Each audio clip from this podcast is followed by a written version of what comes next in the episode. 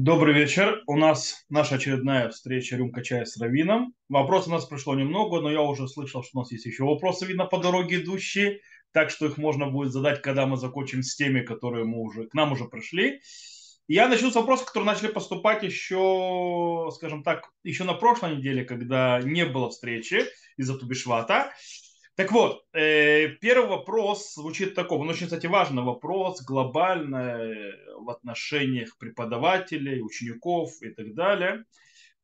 Вопрос звучит так, каков этикет, как нужно себя вести на уроке? Торы, если человек не согласен со спикером, или если спикер что-то неправильно сказал, или вообще от себя тяну несет. Если разница раввина-то или нет, женщина или мужчина, нужно ли прямо во время урока начать дискуссию, и лучше позже подойти к человеку.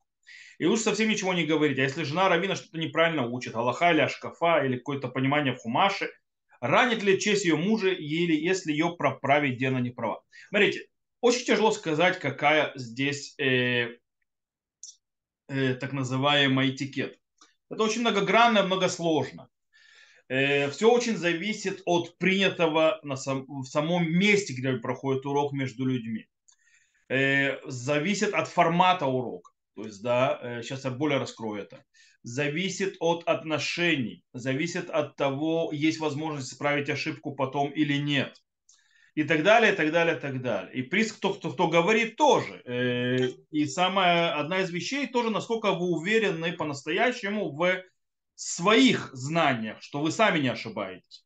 Потому что я вам скажу вот, вот от себя, мне иногда присылают люди всякие там замечания и так далее, что вот я то есть ошибся, здесь там не ошибся, и ты просто видишь, что люди не совсем знают, о чем они говорят, э, и по-настоящему спикер не ошибается. То есть я, бывает, что я ошибаюсь, то есть, да, это не значит, что не ошибаюсь, но очень часто я вижу, то есть люди не знают всей картины. По этой причине они не могут мне сказать то есть, замечания по причине того, что то, что они говорят, неверно само по себе. Вот. Но им кажется, что не знают потому что на X уровне. Э, это одно. Но иногда действительно, к сожалению, к моему большому, есть люди, спикеры так называемые, которые действительно несут от себя тяну. И человек, который немного знает, у него начинает, извините, такого, вот, скажем так, извините за выражение, вянуть уши от того, что он слышит. Э, и он просто вытерпеть не может. Э, это бывает. И тут вопрос, как себя вести. Во-первых, есть так, если говорится об уроке, где, скажем так, динамика и формат всегда обычно, то есть на этом уроке позволяет дискуссию, споры и так далее. Есть такие форматы.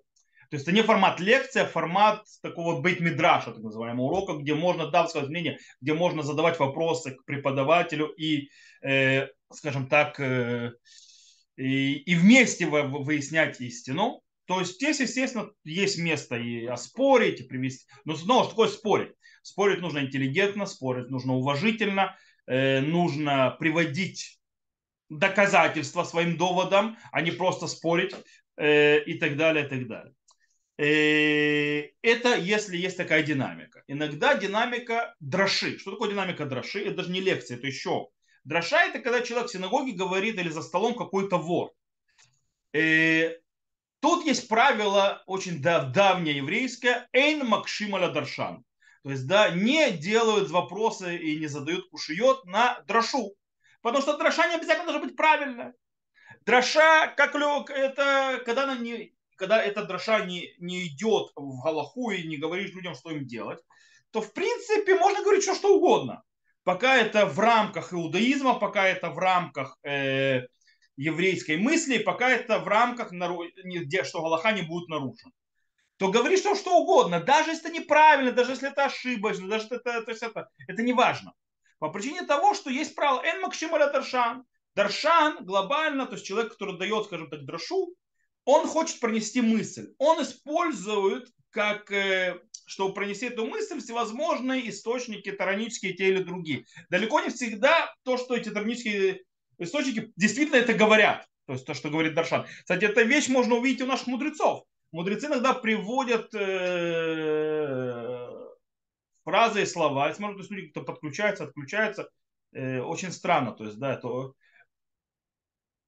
то есть входят, выходят, заходят, уходят. Э, не, надеюсь, что все нормально с интернетом с моей точки зрения. Э, в любом случае, я вернусь назад. Так вот, э, это даже мы у Хазали видим иногда, потому что Хазаль иногда, скажем так, я очень извиняюсь перед Хазаль, э, потому что кто я такой, но иногда это очень притянуто за уши, то, что они пытаются к стиху привязать. И ты понимаешь, что они не говорят, что вот этот стих вот это говорит, а они хотят сказать мысль и базируют ее на этом стихе. Хотя стих может говорить немножко другое. То есть, да, всем известно, то есть, да, вещь, которая все говорят, что э, нужно заботиться о, э, своем здоровье, потому что сказано, э, э, то есть, и храните свои души. Тот, кто когда-нибудь учил этот стих, знает, что вообще связи никакой между здоровьем и хранить свои души нет вообще.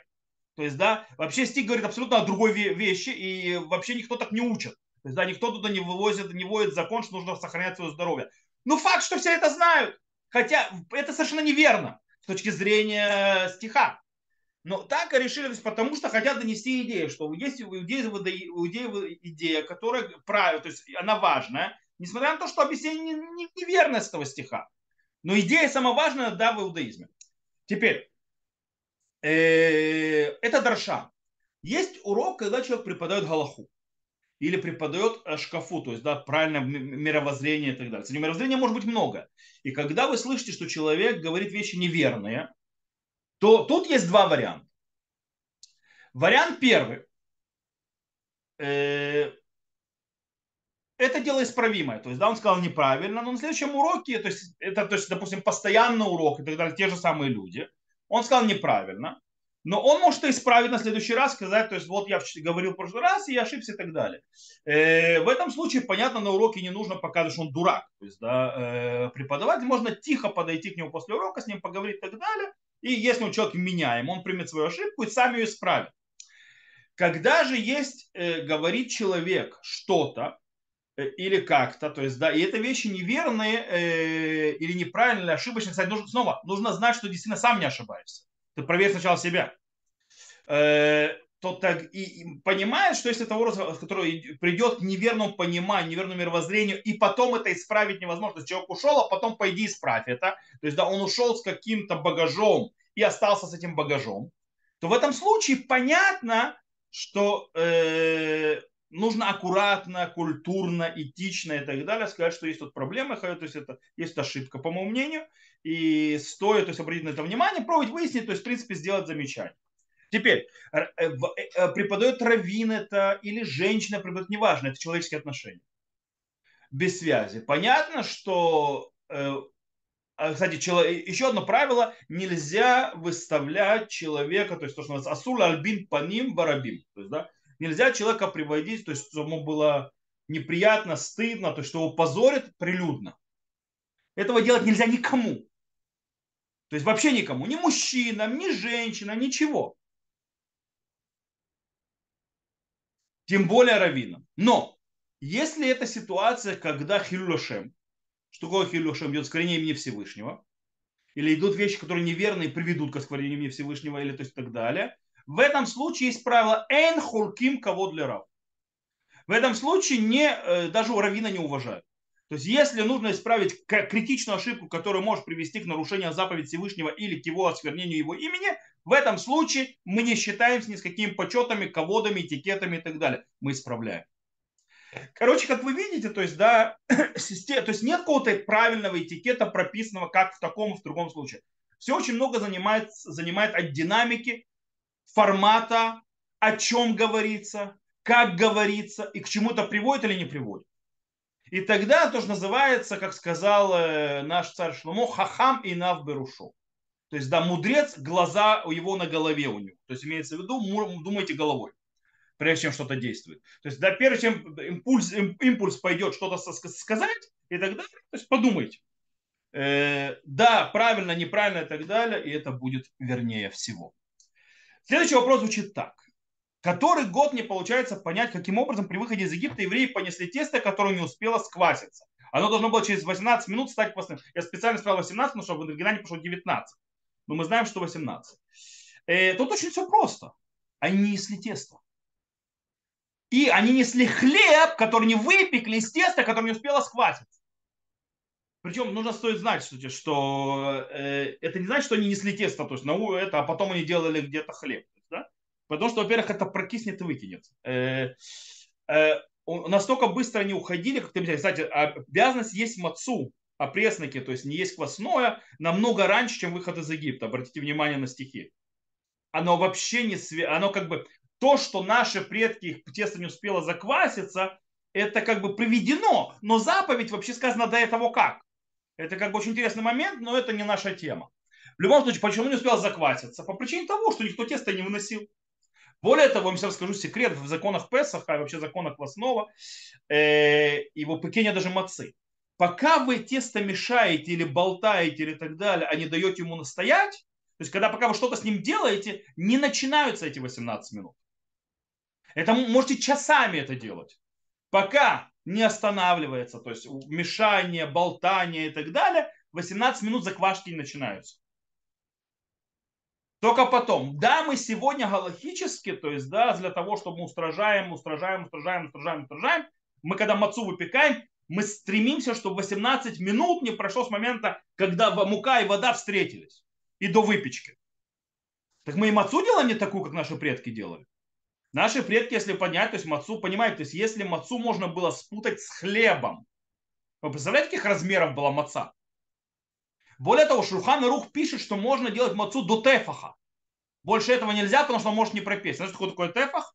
Вот, почти 10 сантиметров. В толщину мацы. Про, э, потому что, и, то есть, в принципе, маца больше походил на лепешку. Поэтому, когда вы читаете, что Гилель брал мацу и брал э, пасхальное жертвоприношение, то есть, да, и ел их вместе с опресноками, так называемыми, курех, то есть, да, по, по Мигдаш, то я вам могу сказать, что он брал, если сказать по-израильски, он брал питу со швармой из баранины, называется, ел там вместе с хариф, то есть, да, с, горя, с горькой зеленью. Э, потому что та маца у него больше была похожа на лафу, то есть, да, на, на такой вот это, этого маца. Мы устражаем, мы делаем то есть так, чтобы, не дай бог, она нигде ничего, и 18 минут мы ждем, не ждем, то есть э, начинаем считать сначала с водой, потом мы делаем ее тоненькой, тоненькой, тоненькой, а шкиназы вообще ее превращают в, в деревяшки, делают дырочки и так далее. Как можно тоньше сефарды более толстую едят иногда мягкую. Вот. А сефар, кстати, а вот йеменцы вообще у них маца, если мацу йеменскую видите, она выглядит как лафа. Они то есть идут по закону, как он был в Талмуде. Окей. Так что вот так вот понимаете, что теста не успела скласть. Во-первых, его никто не выносил. Во-вторых, даже если его выносил, пока ты его болтаешь, 18 минут не начинается. И следующий вопрос, который тот же самый человек задает, он говорит, можно ли в шаббат, кстати, это вопрос вообще, то есть я думал, не знал, да, в рюмку, не рюмку, но раз он уже попал, то есть давайте я его скажу. Вообще этот больше вопрос, который сейчас пришел, он больше в другую группу. Он не на формат рюмки, он в группу, у которой у меня есть другая группа WhatsApp, это группа респонсов, то есть вопросы ко мне, ответы на разные темы. Потому что вопрос чисто галактический. Э, вопрос, который звучит так. Можно ли в шаббат доливать свежее молоко в емкость с кефиром? Через несколько часов запретиться в кефир. Можно ли залить его шаббатним вечером, чтобы пить кефир утром? Во-первых, я не понимаю, как технология это точно работает. То есть я знаю, как делают кефир из молока, но я не знаю, что если ты берешь кефир и ты немножко добавляешь молока, это становится тоже кефиром, Окей, значит, кто-то думает это. В любом случае, нам есть спор между Рашей и Рамбамом, то есть я не буду в него заходить, по поводу, что включает в себя законы Бишуль. Является законы Бишуль это только если обработка термообработка или когда еда становится приготовленной, э, то есть она была, допустим, э, непригодной к еде, становится пригодной к еде. В любом случае, то есть, э, и тогда это Бишуль, это запрет. Теперь, если я понимаю, э, что если добавляют молоко в кефир, то на определенном этапе там должно начаться процесс брожения, который на определенном этапе будет несъедобным. Правильно? Если я так понимаю. Таким случаем ты делаешь несъедобное съедобное, и таким образом запрещено делать шаббат. Это если со стороны, то есть бешуль, по мнению Раши и так далее. Но э, я думаю, тут проблема еще одна есть. Проблема, которая, э, и то там в спор Шуханаруха, это, короче, не буду заходить в эти глубину, но есть еще одна проблема, которая может быть, которая связана с, э, э, которая связана с то, что называется квиша, когда ты то, что называется, как это сказать, когда ты делаешь и свежее соленое или э, переброженное. В этом случае тоже мы знаем, что Аллаха запрещает это делать в шаббат. То есть, да, делать квишу, то есть, когда мы делаем что-то, засаливаем каким-то образом. С солью обычно делается, там вопрос о меабед, но у нас здесь тоже есть проблема, потому что как бы ты обрабатываешь молоко. Есть в этом может быть тоже проблема. В любом случае, для того, чтобы не попадать в ситуацию, которая очень проблематичная, будь это по мнению Раши, тут будет то есть бешуль, хотя не бешуль, переход статуса с одного в другой, или есть тут проблема обработки еды, то есть называется переходя в его статус, может быть, есть э, меабет в каком-то смысле, правда, меабет с солью, здесь вроде не с солью, но здесь брожение есть. Поэтому лучше всего этого не делать. Хотите кефирчика утром, сделайте до шабата. Залейте до шабата в молочко, и пусть оно стоит, называется так, чтобы оно... Вы хотите в субботу утром кефира попить, пожалуйста, не проблема. Только делайте до зажигания свечей. Э, не надо делать сам шаббат. Окей. И э, теперь, вопрос следующий. Правда, на нем я уже ответил в группе, и я уже миллион раз отвечал на такие вопросы, но, видно, повторять никогда мы не остановимся. И вопрос звучит так. Если исходить из того, что Итро пришел к Моше после дарования Торы, получается, что дети жена Моше, пришедшего, пришедший из Итро, не еврей. То есть, как бы я беру одно, складываю второму, у меня получается третье, которое вообще не связано между одно с другим. Сейчас объясню. И тут я хочу повторить, я это повторял много-много раз. Пожалуйста, не воспринимайте мидраши и комментарии тех или иных комментариев на Тору, комментаторов на Тору, как истина и историческая справка. Это абсолютно неверен. И я вам советую, если кто хочет, может, то есть я не буду говорить, что говорит Рамбам по поводу людей, которые такое делают, но э, ему не понравится. Можете прочитать э, введение в э, Мурена Вухим, еще в нескольких местах, где Рамбам это упоминает. Как вообще относиться к людям, которые такое делают? Он очень нехорошими словами называет этих людей. Поэтому я не хочу, чтобы вы попадали под нехорошие слова Рамбама. Поэтому, пожалуйста, никогда этого не делайте. Вы должны понять, о чем идет речь. Более того, это всего лишь комментарий Раши который базируется на некоторых аспектах, которые оспаривает Рамбан. Рамбан разносит вкус и прах такой подход. И он, у Рамбана вообще получается, что Итро не только пришел до дарования Торы, он и ушел до дарования Торы. И он доказывает Рамбан. То есть он приводит много, э, почему так произошло. Но даже если это и так, даже он пришел после дарования Торы, почему они не стали евреями? Какая связь? Разве Гиюр отменили после дарования Тора? После дарования Тора Гиюр сделать нельзя? Все? Сегодня геров нет, только на даровании Торе можно было сделать. Дело в том, что мы учим, так сказано в трактате Критот, что как входят в союз, как наши предки вошли в союз, так и гер, который приходит, точно так же входит в союз. Как они входят в союз? Нужно сделать обрезание. Наши предки сделали обрезание еще в Египте они сделали окунание в миквы, то есть они то есть, очищались перед Гарсинай и принесли жертвоприношение. Так, таким образом входят в союз со Всевышним. Вход в союз есть принятие еврейства. Теперь, я уже не говорю о том, что Мушер Абейну сделал своим детям обрезание до дарования Торы. Даже раньше, чем евреи другие сделали. Это мы знаем, это мы читаем прямым текстом написано, что одному из сын, сыновей, то есть это пришлось обрезать. Окей? Так что там началось во-вторых, я уже не говорю про то, что когда Итро, то есть пришел туда, сделали это, благодарили Бога, и потом они съели хлеб. Что такое съели хлеб, при жертвоприношении? То бишь процесс гюра какой-то пошел. Это раз. Таким образом, очень тяжело сказать, что они прошли гюр. То есть там есть и обрезание, и, скорее всего, миква была, потому что иначе жертвоприношение нельзя приносить. То есть там, где есть жертвоприношение, там есть окунание в миг. А, и есть жертвоприношение пришло утро до дарования Торы, после дарования Торы, это произошло так или иначе. И это описано в Торе, то есть то, что делается обрезание, раз написано, когда Итро приходит, есть жертвоприношение, которое приносится, мы видим.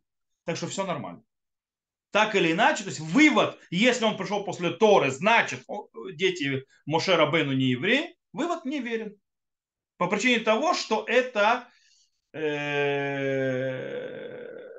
даже если, знаете, есть логика, есть такие задачки по логике, что там, где, допустим, если А равно Б, а Б равно С, тогда А равно С. Правильно? А здесь по-другому. Здесь А равно Е, а Б равно М. То есть, да, но у вас как-то получилось А равно М. Никакой связи. То есть сам факт прихода Итро до или после э, дарования Тора никак не влияет на вопрос, стали дети и жена Муше евреями или нет.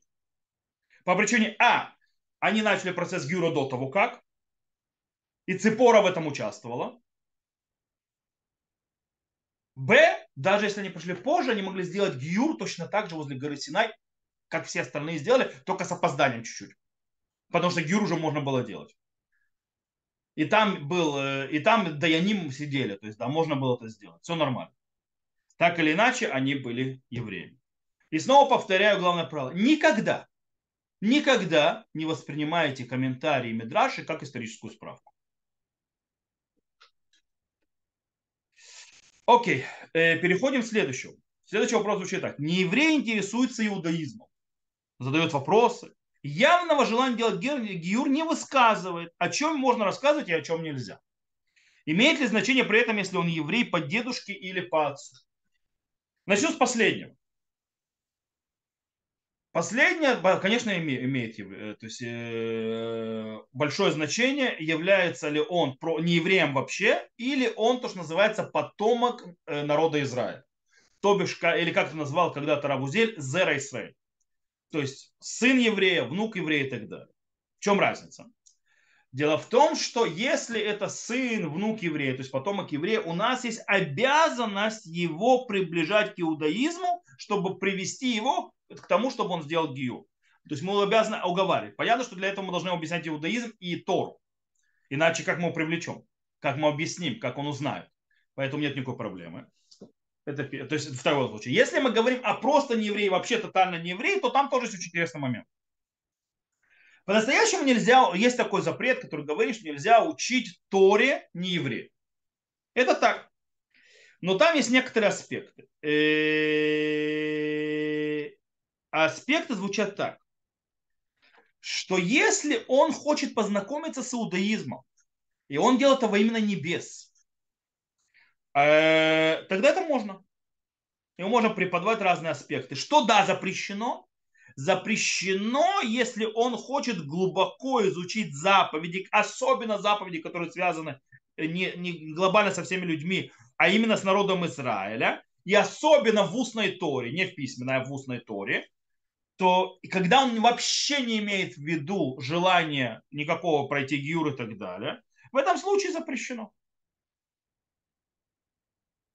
Но когда он хочет познакомиться, когда хочет узнать и приблизиться, и тем более, если он, допустим, хочет соблюдать заповеди семи, э, то, что называется, семь заповедей Ноаха, и он хочет быть праведным, хорошим человеком, и для этого он хочет из источника настоящего понять все аспекты каждой из заповедей, допустим, почитать отца и мать, хотя у него, он не обязан, то есть у него нет такой заповеди, из семи заповедей, но он хочет это исполнять, потому что это общечеловеческая вещь и так далее. И для этого он хочет узнать э, аспект этой заповеди, углубиться в нее, понять, то пишет Мейри в Тартаксе Нандарина, это можно. Даже из устной Торы. То, что Муда не раскрывает, это разим, то есть да, секреты Торы, глубину Торы. Поэтому, допустим, Кабалу преподавать народам мира запрещено. Полностью. Тотально. Никак. Ни по какому мнению. Не, есть, конечно, которые то есть, говорят, но обычно они, то, неважно, э, кто они. Э, или они вместо кабалы выдают от себя тяну. Это тоже, запрета никого нет продавать неевреям от себя. Правда, проблема, что не выдавают за какую-то лаздаизм. Э, кстати, и, и, и еще один момент. Запрещено также не еврею преподавать иудаизм и так далее, если он то, что называется атеист. Если он атеист и не признает вообще ни Бога, ничего и так далее. Понятно, что да, ему запрещено. Э, это глобально. То есть это если на одной ноге. Вообще, в принципе, это очень большая тема, но глобально это так. То есть, если еврей, не еврей интересуется, его это интересно, и он хочет э, этого имя небес, то можно разрешить. Главное не заходить в глубину. То есть, да, поверхностно, пожалуйста. Если он потомок еврея, вообще можно его преподавать и учить, приближать и так далее. И если он хочет выучить аспекты, глубину для того, чтобы соблюдать те заповеди, которые связаны с, с, с неевреями, то есть э, семь заповедей Ноха, или э, общечеловеческие какие-то вещи, и он хочет узнать и понять, и, и так далее, углубиться, то Маири говорит, что ему можно это учить даже глубоко, снова без только секретов и глубин, то есть секретов, то есть то, что называется Турата Сод, то есть, да, или Кабала.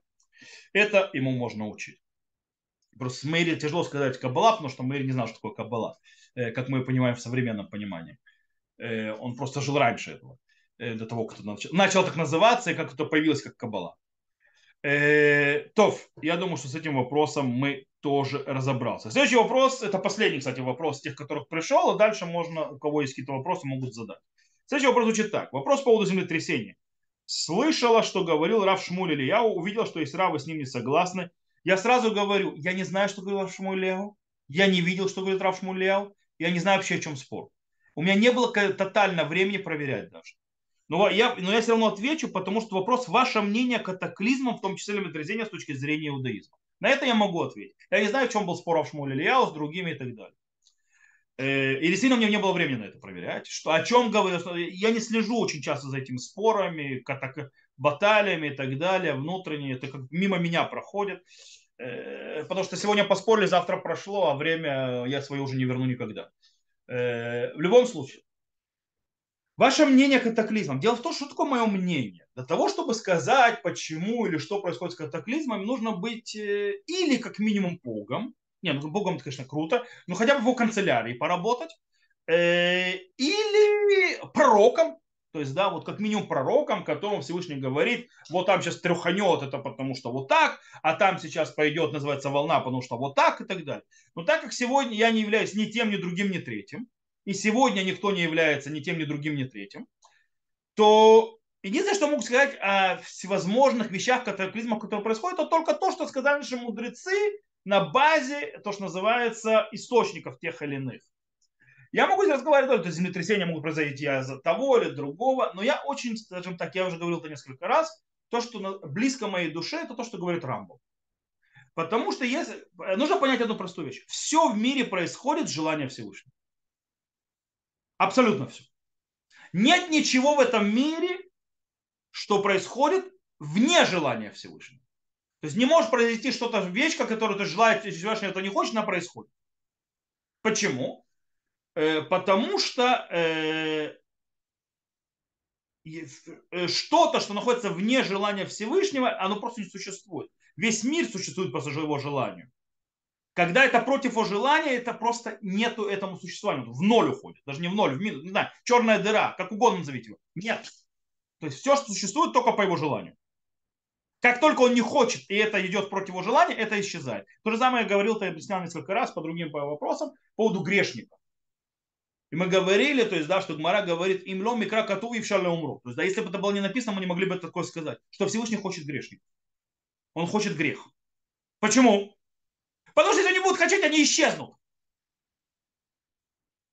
То есть из-за того, что он готов по своему милосердию дать шанс вернуться и раскаяться, он, он дает в своем желании существование греха и грешников, и злодеяний. Это не потому, что он с ними, то есть для него это хорошо и так далее. Это немножко более это. А потому что если он не будет этого хотеть, то это просто не будет существовать. Если этого не будет существовать, мира не будет существовать. Просто человек, который будет делать грех, то есть в тот момент, когда он сделал грех, он просто исчез. То есть он растворился даже на макулярном уровне, а даже не знаю, как это объяснить. То есть, да, потому что он вошел в противостояние против желания Всевышнего. Поэтому для того, чтобы он мог исправить и существовать, если он был человеком, свободой выбора Всевышний дает возможность ему греха. То же самое про катаколизм. Все идет от Всевышнего. Но как это работает? И здесь мне очень сильно импонирует именно подход Рамбама вообще к этим вопросам. Рамбам говорит, что зла от Всевышнего никогда не выходит. Да, по желанию Всевышнего все происходит, но зла от него не идет. Что имеется в виду? Он говорит, есть вообще три вида э, зла, которые происходят с человеком. И одно из видов зла, самое легкое, так называемое, самое простое, которое мы должны принимать, как оно есть, ничего с этим не сделаешь, это э, то, что мироздание заложено в, э, все в материи, а материя по определению несовершенна, поэтому у нее есть, естественно, Э, сбои системы в несовершенстве. Только в совершенстве нету сбоев системы и не могут быть катаклизмом. А совершение только Бог. Более того, э, для того, чтобы человек был человеком, чтобы развивался и э, э, сделал свою миссию в этом мире, нужно, чтобы мир был материальным. Иначе человек не сделает свою миссию. То есть миссия – это развитие. Развитие может быть только в динамике. Динамика может быть только в материи. Потому что когда нет материи, нет динамики. По этой причине нужно э, духовность, э, то есть э, духовность, статичную вещь нести в материю того, чтобы произошла динамика со статичностью. То есть душа развивалась в теле. По-другому это не работает. То есть только душа оставляет тело, то есть в принципе оставляет материю, но перестает развиваться душа. Все, закончили. Там, то есть тот, тот мир, он статичный. Там нету больше развития. То, что сделал, сделал, то, что не сделал, не сделал. Привет. По этой причине Всевышний хочет, чтобы мы развивались, хочет, чтобы мы, то есть это, для этого создает мир материальный. А в мире материальном есть катаклизм. Есть не, то, что называется несовершенство материи. Там же болезни, там же смерть, там же землетрясение, там же цунами и так далее, и так далее. А внимание, землетрясение это не вещь, которая то есть, как постоянно происходит и человечество не выживает. Это происходит раз в «э», и потому что происходит определенная вещь, которая не совершенство материи. И так к этому надо относиться. Да, это существует по желанию Всевышнего, но это не идет зло от Всевышнего, а идет так, как он хочет, чтобы мы были в материи, поэтому есть вот такие сдвижения материи. Поэтому проходит катаклизм. Теперь, есть то, что называется э, понятие что если человек очень на высоком праведном уровне, то он заслуживает личное проведение. И тогда Всевышний может его уберечь от катаклизмов. Это какой-то вид чуда. То есть, да, чтобы он не пошло. Но если он не там, то он не может, то есть катаклизм ему не обойдут. То есть то, что, как сказано, то есть, и тысяча стрел будут, называется, то есть стрел будут для тебя, и тебя не поразят, то есть, да, это чудесная вещь, которую Рама в конце Морона Вухим пишет, то есть это происходит у человека, который находится на супер очень большом духовном уровне, где он заслужит абсолютно тотальную э, личное проведение, которое, в принципе, делает такого чуда. Все остальное так не работает. Это тоже нужно понимать.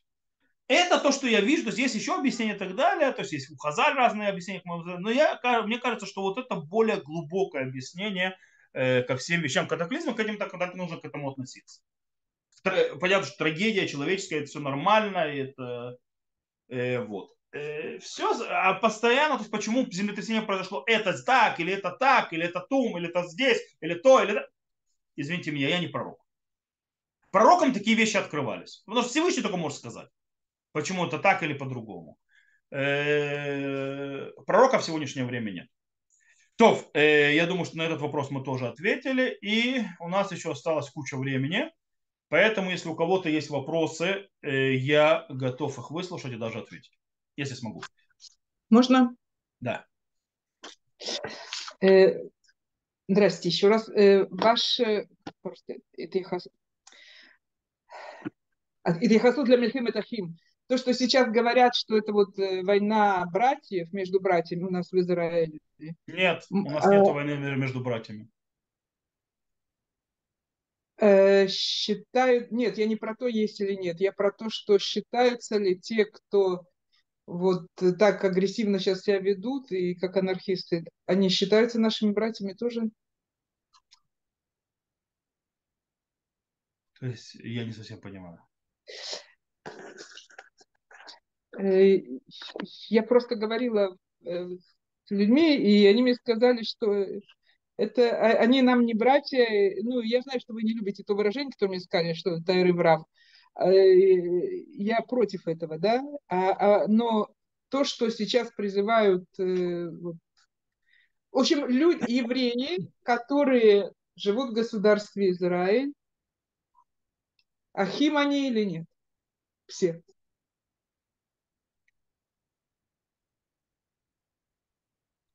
Я очень люблю понятие эрефра. Оно глупое. И клеить этот наклейки каждому еврею и так далее. Я знаю. Во-вторых, напомню, что у нас храм был разрушен, потому что произошла что? Синат Хинам. Причем там творились такие вещи, что мы до них, слава Богу, еще не дожили. И там никто не говорил, что это не евреи или не наши братья.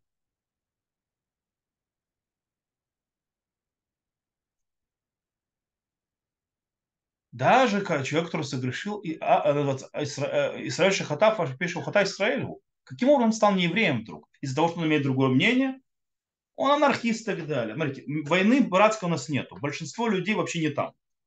У нас есть, к сожалению, безответственные политики, причем с левой стороны, не с правой. С правой они хотя бы пытаются как-то говорить и так далее, может быть, не всегда, то есть мягко это делают и так далее, но то, что я наблюдаю в последнее время, то, что называется у оппозиции, потерявшей власть, это просто какой-то кошмар.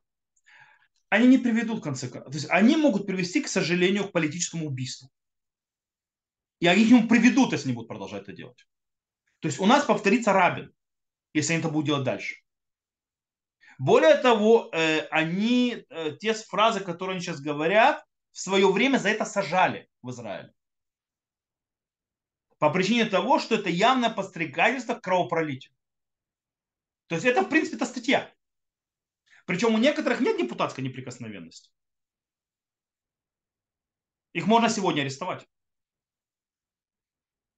По причине того, что то, что они делают, а они вообще безответственно делают, они, придет какой-то дурак и убьет премьер-министра или министра. А то, что я сегодня видел э, на заседании комиссии э, Хока Мишпат, то есть да, закона и ну, как бы судебная комиссия и так далее, я просто считаю, что то, что сделала оппозиция, это осквернение парламента. И это ненормально, что председатель комиссии должен сидеть с охраной в комиссии, в Кнессете. Он сидит с охранником у него за спине. То есть он его защищает от людей, которые сидят на комиссии, депутатов. Это, это мы куда дошли? Более того, сегодня партии, то есть то, что я видел, тоже меня ужаснуло.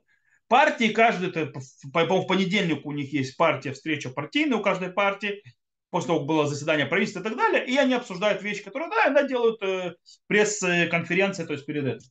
И сегодня у Шаса, у Арьедери, там были забастовщики, которые с улицы нашлись внутри, и подняли там это, это начали делать там проблемы, силой туда вывели. Мы когда-то говорили, что были, то есть восстания на Капитолии в Америке, правильно? То есть, да? И это сейчас страшнейшим преступлением в Израиле, в Кнессете, внутри Кнессета, люди, которые, как они вообще попали туда? Кто их пропустил? Как они попали, называется, пытались, называют, то есть это кидаться на, на главу партии, на, на депутата Кнессета, который находится посреди пресс-конференции. До чего мы докатились? Это ответственность за безответственных политиков, которые потеряли власть которые не принимают выборы, которые подстрекают и так далее. Это не закончится братоубийственной войной. Слава Богу, народ Израиля нормально. Я очень надеюсь, что это не закончится, потому что опыт у нас горький. Еврейская государственность никогда не дожила. Два раза она была, сейчас третий раз. Она никогда не доживала до 80-го года его, ее существования. Никогда. То есть два предыдущих раза. При того, как царь Давид сделал государство, объединил всех колен вместе под царством единым, и э, развал, то есть до этого царства, после Шломо произошло не прошло 80 лет. Хашманей объединили, вернули царство. 76, 76 лет было это царство, оно развалилось из-за братской войны между двумя братьями Хашманеями. Что привело в конце концов сюда и э, римлян, и Ирода во главе всего этого, который уничтожил Хашманейскую династию. Этого я боюсь. Но я вижу Баруха Шем людей, которые вокруг, которыми разговаривают и так далее, даже люди, которые не согласны, но политически и так далее, они нормально невменяемы. То есть, да, они не там. Э, есть толпа, которая это делает, но они меньшинство, слава богу. Я надеюсь, что чем дальше, тем их будет еще меньше.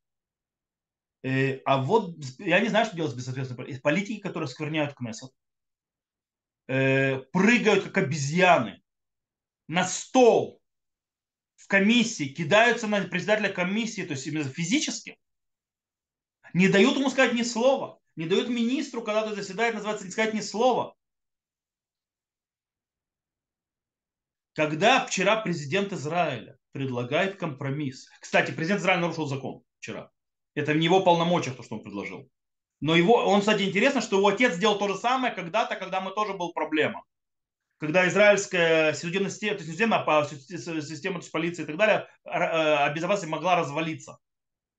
То есть там тоже было страшно, то есть она была полностью развалиться, например, там из-за дела 300-го, 300 то есть э, рейса автобуса. И тогда вмешался папа, э, то есть сегодняшнего президента, который был тоже президентом Израиля. Он сделал правильно.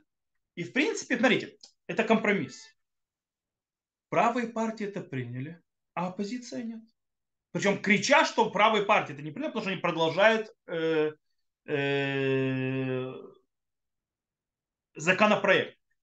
Кстати, нет проблемы делать законопроект. Я еще могу более напомнить, то, кто не помнит.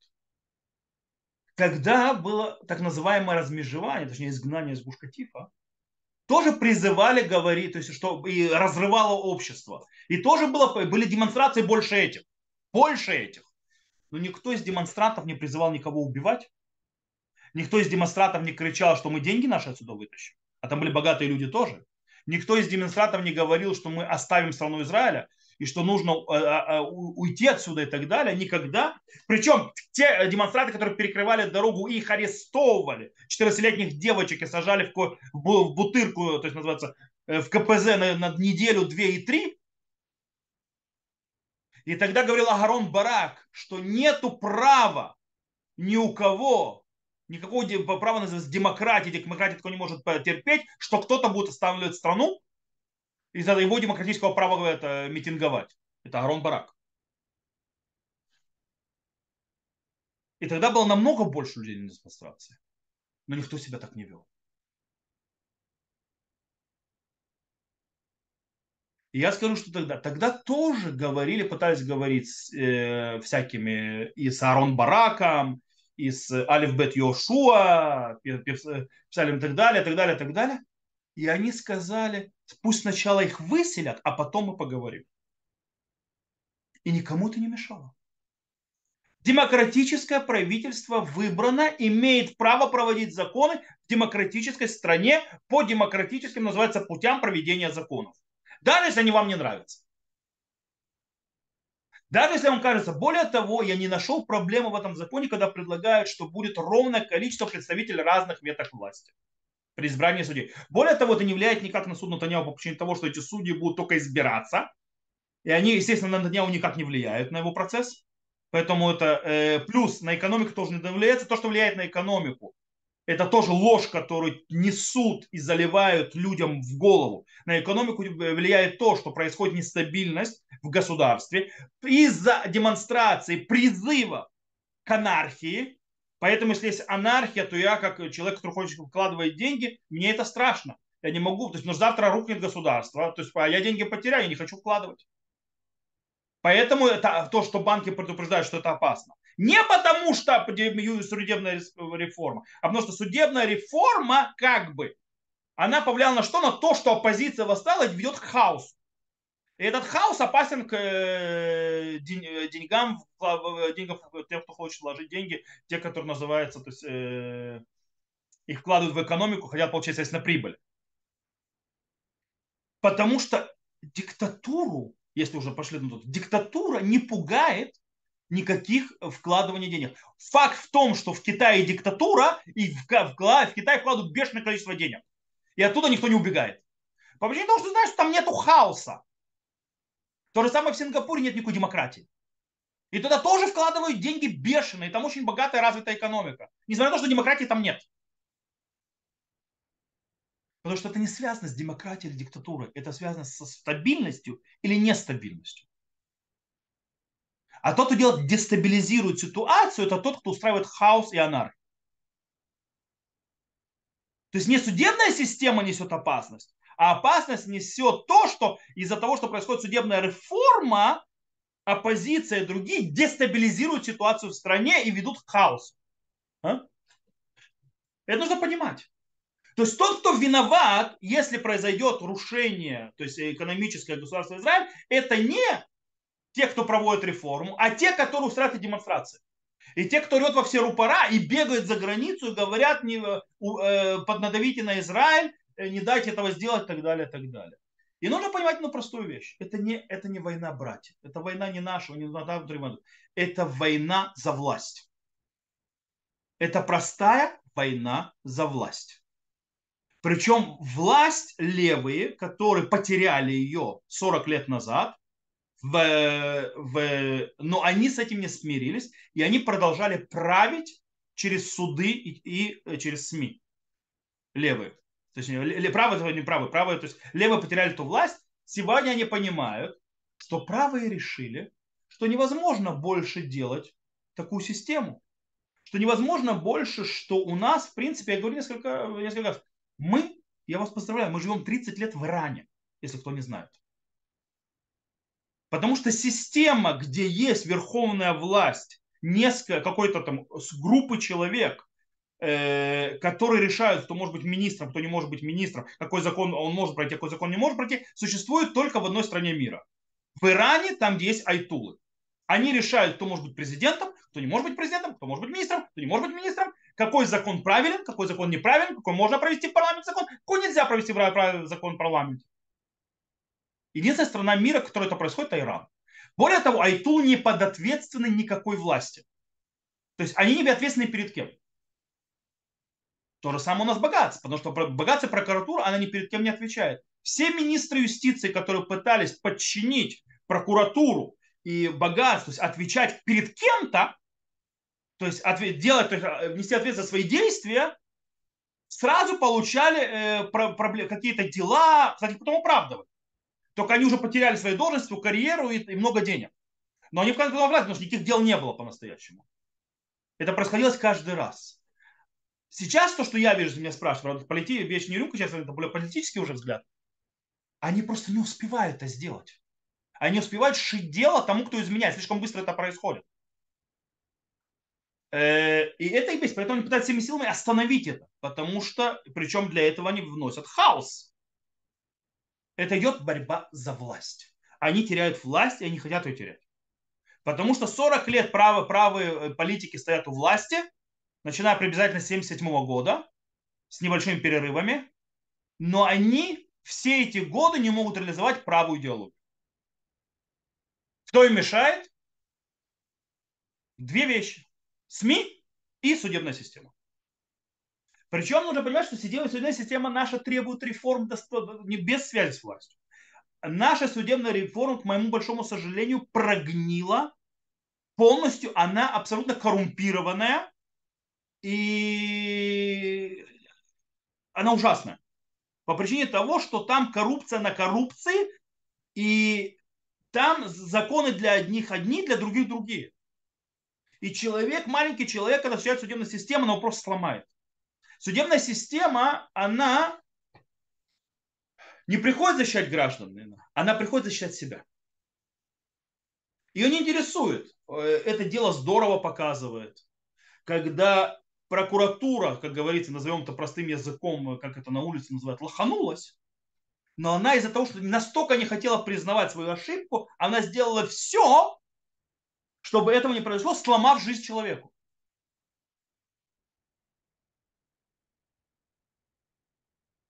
Это происходит не раз, не два. Есть чиновники, которые, большие чиновники в э, прокуратуре, которые делали большие преступления, им за это ничего не было. Я уже не говорю о комбине и протекции, которая там происходит. Меня когда-то спросил, то есть этот, я ехал недавно, водитель такси, он, он как раз продерживает демонстрации и так далее. Говорит, Агарон Барак коррумпирован. Я сначала говорю, Агарон Баран хотел сказать, он сделал проблему туда, а ты знаешь, нет, да, он коррумпирован. Объяснить как? Очень просто. Его жена. 46 лет было или 42 года было, когда она закончила э, э, то, что называлось, прошла экзамен адвокатской коллегии. То есть закончила юридическую степень. И сразу же была назначена судьей. когда ее муж был юридическим советником правительства. А потом она резко пошла по, стала председателем суда, суда, суда по, по, по трудовым вопросам. С такой скоростью, которую никто никогда в жизни так не проходил. И сейчас они вместе получают хорошую пенсию, почти 300 тысяч шекелей в месяц вдвоем.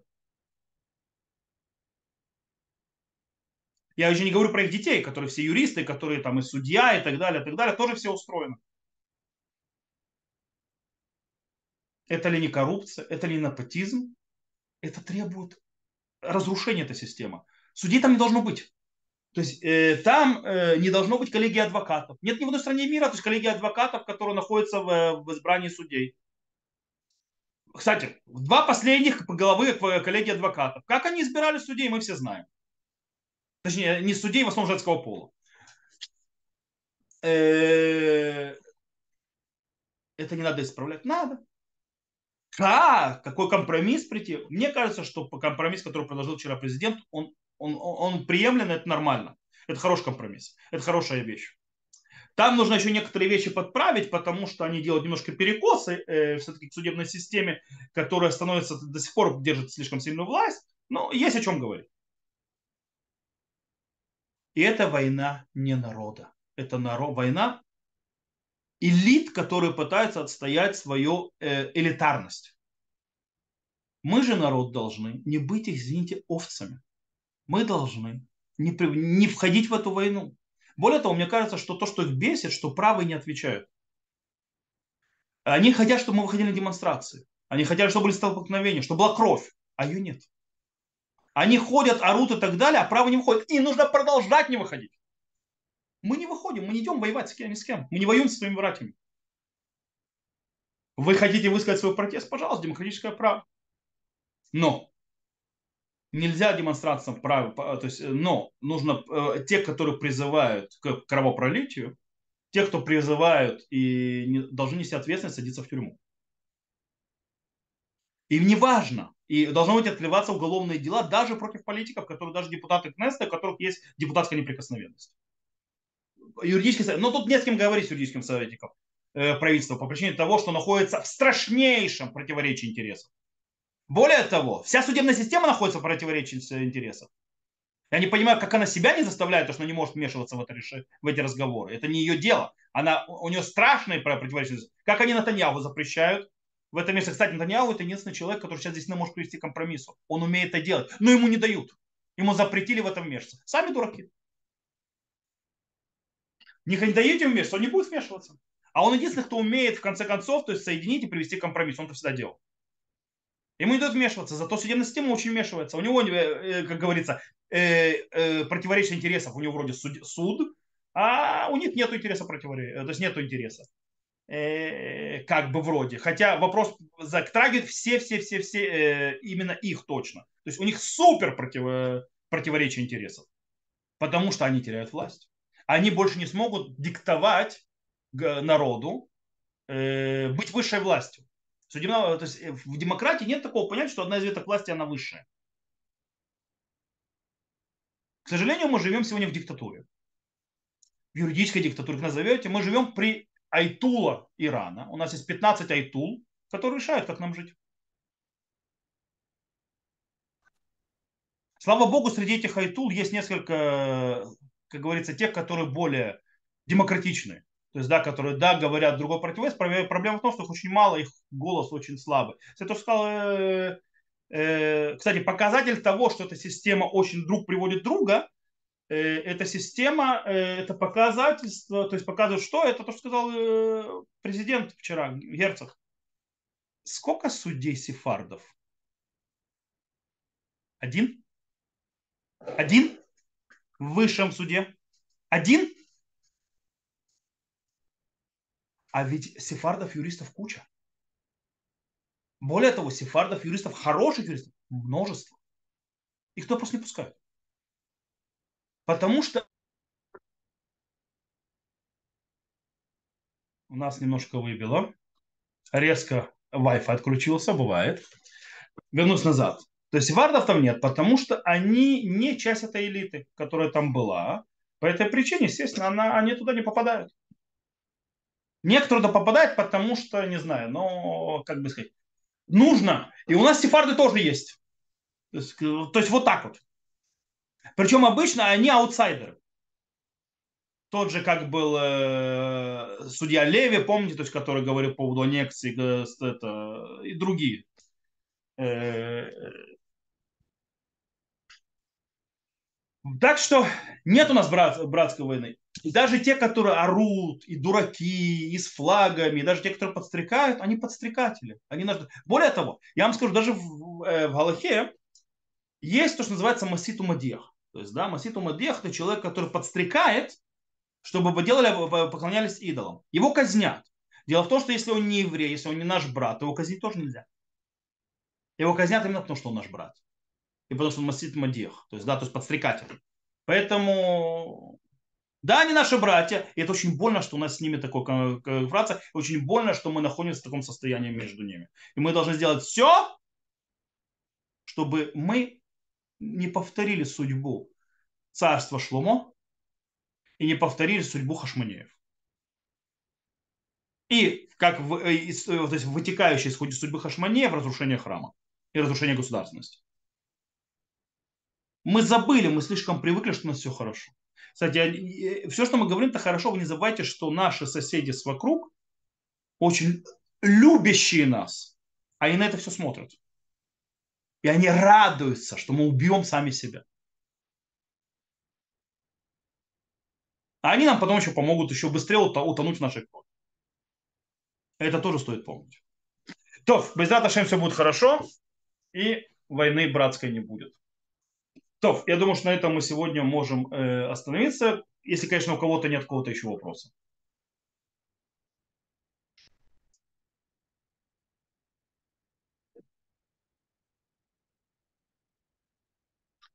Окей. То, раз вопросов нет, тогда на этом мы заканчиваем нашу встречу. Всего хорошего и до новых встреч, увидимся. Талия, я вас не слышала, говорите, не знаю с кем. Огромное спасибо. То всего хорошего, до свидания.